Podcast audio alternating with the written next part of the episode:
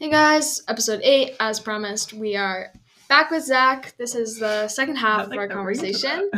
And yeah, we hope you enjoy, and we hope you are blessed by this discussion. And encouraged. So, yes, we're getting to that after this short break.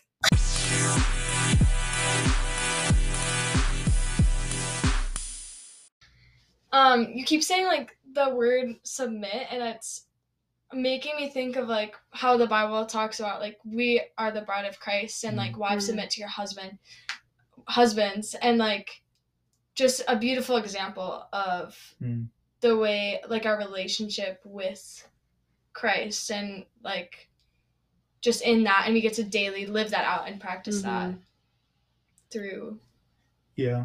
Yeah, that's good. Yeah, I think that's a really good connection too. And I think, you know, when we talk about, you know, the relationship between, you know, the bride of Christ and we reflect upon, right, that submissive instruction that's given to wives, I think a lot of times we overlook what the husband's responsibility, like what's the instruction the husband gives? Because the husband is told to give up, like to put his wife's desires before his own. And so it's almost like the wife is like, okay, like submit your husband, but the husband is like, is told to love your wife and to put her above yourself. And so, like, really, you know, the husband, like Christ, you know, he's actually done something for us. Like he's put us above himself. Like he's paid our penalty of death. Right. So he's done that for us in that. And I think it's important to even reflect on that, because it's not just a one-sided, like, we're just submitting or whatever, but it's like there's actually something like more powerful, significant going on the other side of that relationship. Right. And so it really is, you know, a relationship between two parties. It's not just one submitting to the other, but there's a significance for both parties engaged in that relationship. Yeah. My professor, one of my professors in college actually had a really cool like image of that. And so he had two people come down. So he had like, I'm going to really try to explain this. Sometimes explaining and giving an image is really hard, but yes. Juliana knows. So there was a stage, right? So he brought them all down onto the floor that's right in front of the stage. And so the two people they were both guys, which was kind of weird.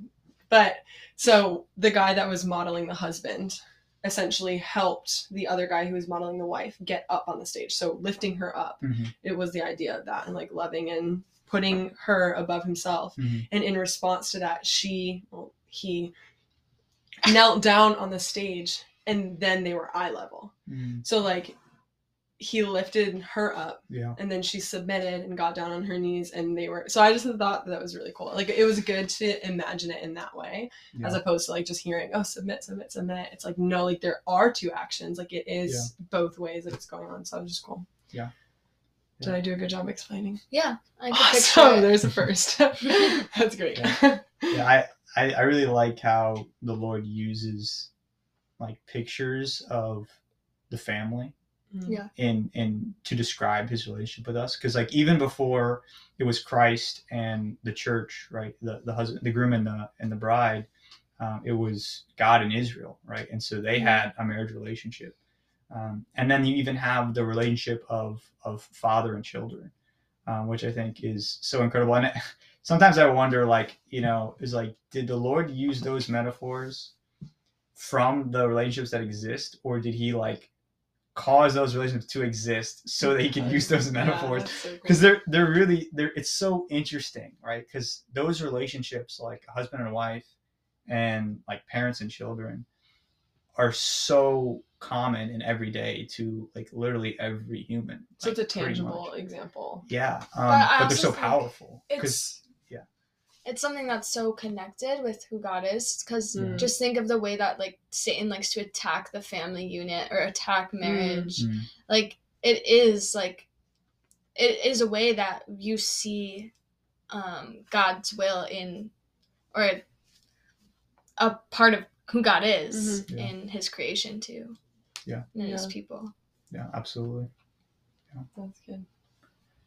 Yeah. So, you know, when we talk about even the idea, like dialing back a little bit, when we talk about the idea of entrusting our desires, or submitting, or really, entrusting our desires to God, it's like, if you think about it, right, like the Father that He is, like, when you submit and when you entrust, like you have to be willing to let go. You have to be willing to really put it in His hands, right? To remove it from your hands and to give it to Him completely. And it really takes a 100%, like letting go. I think that's important. But like, when you think about it, right, like you're not like betting on a stock market, right? Like when you bet on the stock market, you are, I won't say bet on the stock market, but when you invest in the stock market, you are essentially taking value, right? Like a monetary value or like an asset, really just value. And you're putting that into an asset, into, a share. And the reality is you don't know what that share is going to do, right? It can go up or down. Obviously you think it's going to go up, or else you're not going to put your money in it. But once you put your money into it, it's really out of your control, unless you're insider trading, and that's against the rules. So let's assume you're playing by the rules. So it's really outside of your control. Once you put your money into that, you don't know what's going to go. So really you are subjecting or submitting to what that market's going to do. But like with the Lord, it's like, yeah, like we can completely let go and submit to Him, but it's not like the stock market. It's not like we can really expect to permanently lose everything. Like, sure, like loss is a part of life, and like the Lord uses loss in our lives to discipline us and train us. But at the end of the day, like we know that He has our good in mind.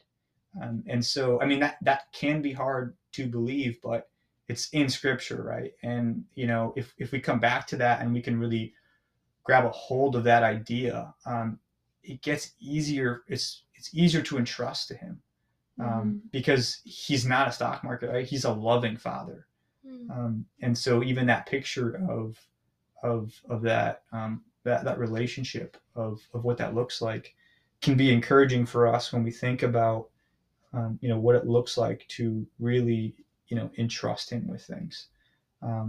It's just to kind of get an understanding of like who He is. And man, I could just speak from experience. Like sometimes it's really hard to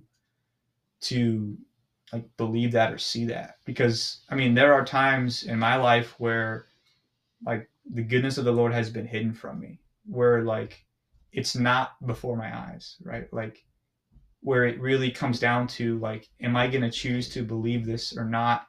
The evidence, it's not like, what you're experiencing, like you might be going through a loss or some kind of tragic event, and it's gonna feel like He doesn't love you. It's because it's not gonna be before your eyes. So you're not gonna be living in, maybe you're not living in a moment where things are comfortable, and so it can be hard to see that. It can be hard to believe that.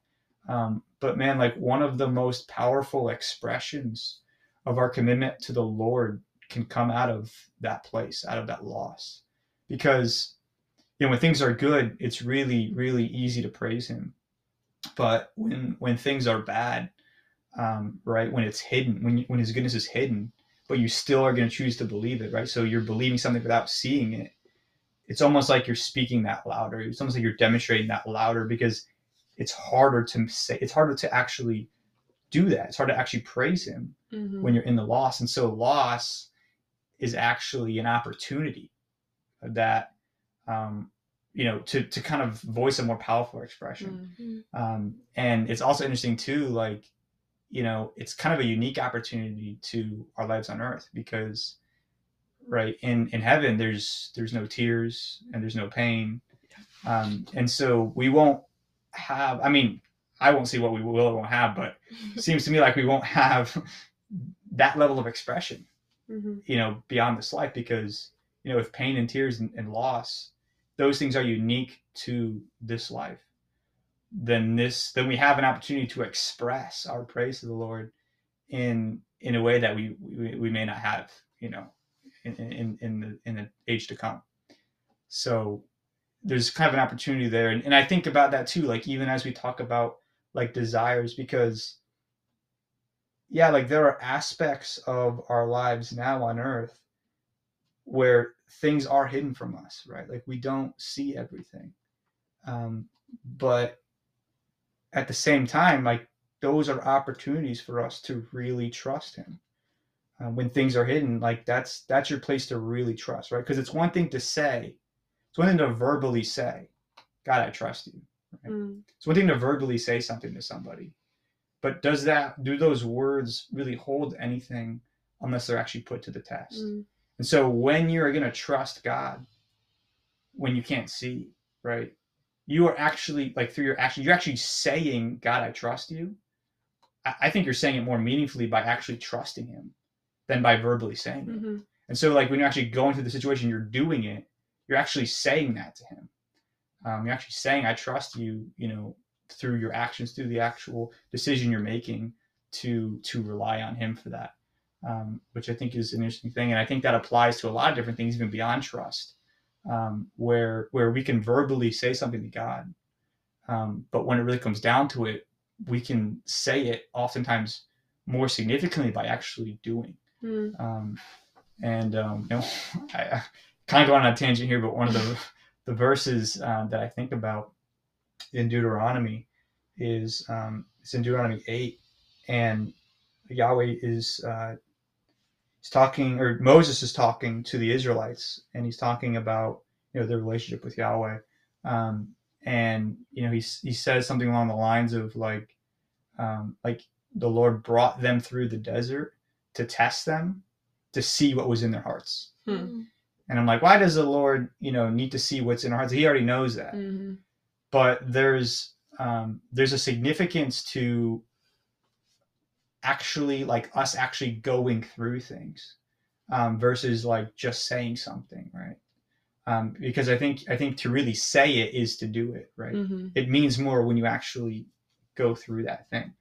And so I think that applies to us today, where, you know, we can say things and it's good for us. It's good for us to, you know, speak to the Lord and say things. But when you say something, you know, think about like, you know, is that true? And, you know, follow through with it, right? To really say it to the Lord is oftentimes to do.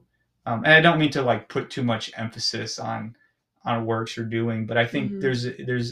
there is a significance to what we say to the Lord through what we do. Yeah.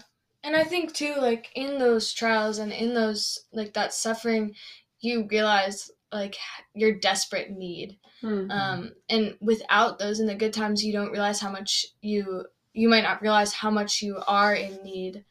And my dad gives this like illustration, which I will try my best to explain verbally, but of like this picture of like we realize that we're a sinner and we realize that God is a holier above us and the cross is in the middle. And as we grow in our faith and mature and go through like trials and realize like how much more we are desperately in need of a savior and how holy God actually is, and like our understanding of his holiness like grows, and we realize that we are so much less than we originally thought and he is so much greater than we originally understood. The cross gets bigger in the middle of that mm-hmm. picture, because and we have such a bigger appreciation for what Jesus accomplished. Mm-hmm. That's good. Yeah, like the cross is like the bridge between yeah. mm-hmm. between the chasm. Yeah, that's good, and that's even like, you know, thinking almost about our own perspective, right? Like how our own perspective can shift, where, you know, we can see just how like significant, you know, Christ's sacrifice and what he's done for us really has resulted in our redemption. Which is, you know, I think a really important thing to dwell on frequently, mm-hmm. Which, you know, is really why we, you know, do communion, right? Do this in remembrance of me, yeah. as often as you drink it, right? To reflect upon what Christ has done for us, which is really good. Yeah. I come from a Lutheran background, so we are very like sacramentalist based, and like just I have like a deep appreciation for like how much grace it is that we get to partake in, like, Christ saying, this is my body, this is my blood, like, shed for you, like, I did this for you. Mm-hmm. And just, yeah, just being in awe of, like, the gift that we get to receive of what he's done. So. Yeah.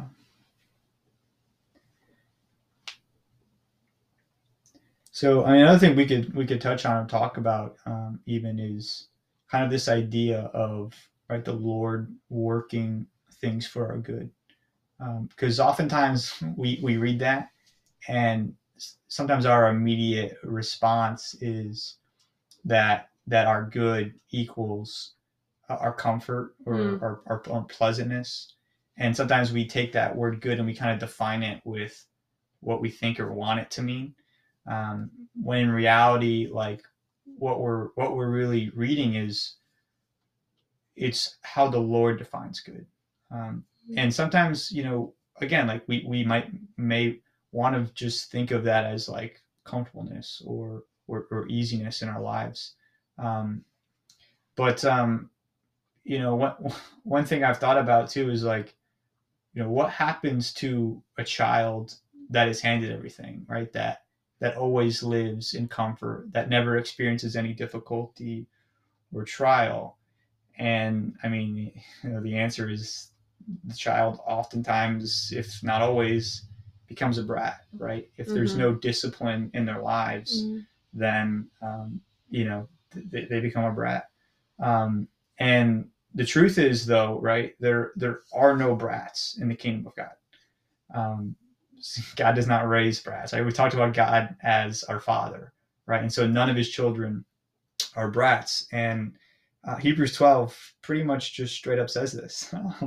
In verse 7, it says, it is for discipline that you have to endure. God is treating you as sons and daughters. For what son is there whom his father does not discipline? If you are left without discipline, in which all have participated, then you are illegitimate children and not sons. And so, you know, the author of Hebrews is basically saying, like, yeah, to be a child of God comes with discipline. But I want to say too, right, like the discipline that they're talking about isn't necessarily like a punishment discipline, but it's more of like a reproving or a training. Right. And so, you know, but that's the word that often gets translated in. And so, like, it's important to realize that like there is value in trial. There is value in difficulties, which again is really hard for us to see because we say, how is that good? But the Lord's thoughts and his ways are not higher than ours. Right. And I think ultimately when it comes down to is, our good in God's eyes is righteousness. And so, you know, when we experience these trials and these difficulties, really what he's doing is he's reproving and training us. Sanctifying. Exactly. Sanctification, the process of sanctification, right? That's really what's taking place. And so in his mind, right, like that is our good, is to be like him, and to take on, you know, those traits, those qualities. It's like a picture of like adoption. Like, Kaya, you'll probably understand this, but like when I have a number of adopted siblings, and or even if you have like a friend come over to your house, there's a way things are done in your house. And like when you have someone who's adopted who becomes a part of your family, they don't know the way that things are done in your house. And there's like this process that goes on of discipline and learning how do we act in this household? Like, after dinner, we load the dishwasher, and like before bed, we do this. And there's like this learning of how to be a son or a daughter. Yeah. And kind of along that analogy with adoption is like the justification would be the signing of the papers, right? Like, I'm signing this, like I'm adopting you. This is the act of justification is a one-time thing. And then sanctification is what happens after that. And like, okay, so like with my brothers, we really had to Like there's just, we got them younger, and you got your siblings at a younger age too, right? Yeah. And so there's like, when they come with pre-learned habits and, yeah. It's a matter of like, okay, you're adopted, you've been justified, like, yeah. Okay, now we work and we sanctify and we do. There is discipline now. You're already a son. You're already a daughter. Right. You don't have to work for that. I've already signed the papers. Mm-hmm. Now it's just a matter of learning. Yeah. And discipline. Yeah. Wow. Yeah, that's a really good analogy. Yeah. It's my favorite analogy, actually. Yeah. Yeah. So maybe in conclusion, we could just wrap up on like a few points of what it looks like for us to submit our desires to Him. And I think we kind of already hit on this, but I think one that's really important is to trust His goodness, right? Mm-hmm. You know, and we talked about like, even when we can't see, but when we can't see, again, that's really an opportunity to really say to Him that we trust Him. And so, you know, I think just really, really trusting and really saying like, God, you're good, no matter what the circumstance. And I know it's an easy thing for us to kind of throw as a point. Mm-hmm. But, you know, if you're going through that, you know, it's harder to do that, but it's really powerful. It's really powerful, significant to say to the Lord that you trust Him. Out loud, too, I think has a lot of. Like, yeah. Yeah. Our mouth, we hold the power of the tongue, right? And so speaking it out and be like, okay, Lord, like, I am trusting you. Yeah. And it might sound kind of dumb, like when you're in your car by yourself and you're saying that out loud, but I think that there is power in that. Oh my God, I'm believing that you're doing a good thing. Absolutely. Yeah. Another thing I found is like when you submit your desires, when you trust your desires to the Lord, you're willing to, and you are, you know, letting go of a particular outcome. So when you do that, you are basically, you know, not committing to a certain thing to happen in your life, right? You're letting go of a particular conclusion or whatever it is. To really entrust to Him, you have to be willing to let go, to release any stake in the future. And you're entrusting that to Him. You're entrusting that He will arrange and fulfill your desire accordingly. Mm-hmm. And He will work it for your good. And so I think that's important too, when we talk about trusting desires, is to really release that thing and not, you know, bank yourself, you know, because, you know, when you're not trusting, maybe you are, you know, committed to a particular desire. And so, or to a particular outcome.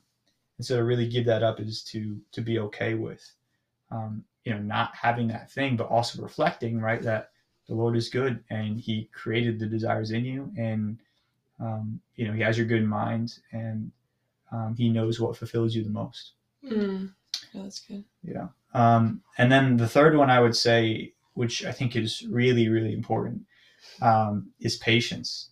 And I would say, like, really when you submit your desires, you have to be willing to give up your timeline.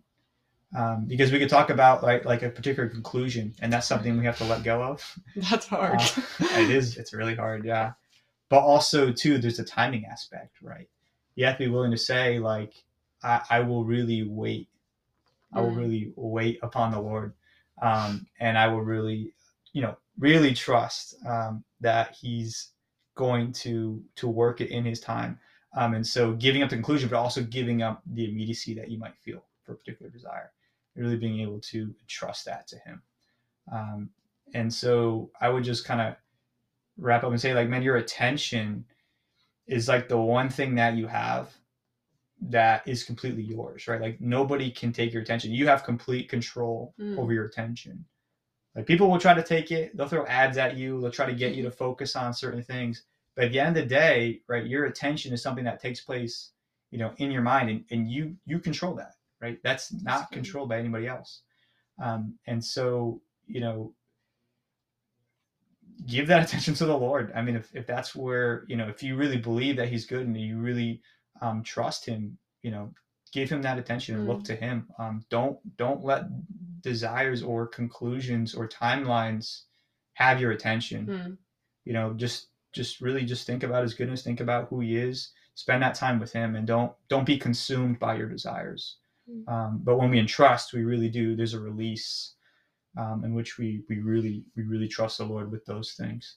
And so, yeah, at the end of the day, submission of our desires is simply trusting Him. And I would say, like, that trust that we place in Him, I'd say it's kind of the reason why we have the desires in the first place, because that trust is relationship with Him, right? So those desires, those are opportunities for relationship, right? And I think that's really important. So I would challenge anyone listening to think about, what matters most to you in your life. Are you concerned with comfort, easiness, pleasantness, or do you value what the Lord has for you more than those things?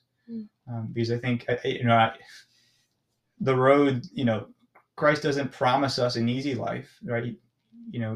There are challenges, right? There are difficulties. But again, those things, they are important for our journeys and for our walks. Because again, the Lord is always with us through those things, and relationship is established through those things. And so, are there desires, are there things in your life right now that you feel like are consuming you, that you feel like are absorbing all of your attention, that you're focusing too much on? And go through the steps, and, it may not be a one and done thing. You may need, every morning you may need to wake up and say, you're giving this back to the Lord. Sometimes you just have to keep working through it, right? But don't let it have your attention. Give your attention to the Lord, and then trust Him with your desires. That's good. Thank you, Zach. That is a good word, Zach. Thank you. Yeah. Wow. Yeah. That was awesome.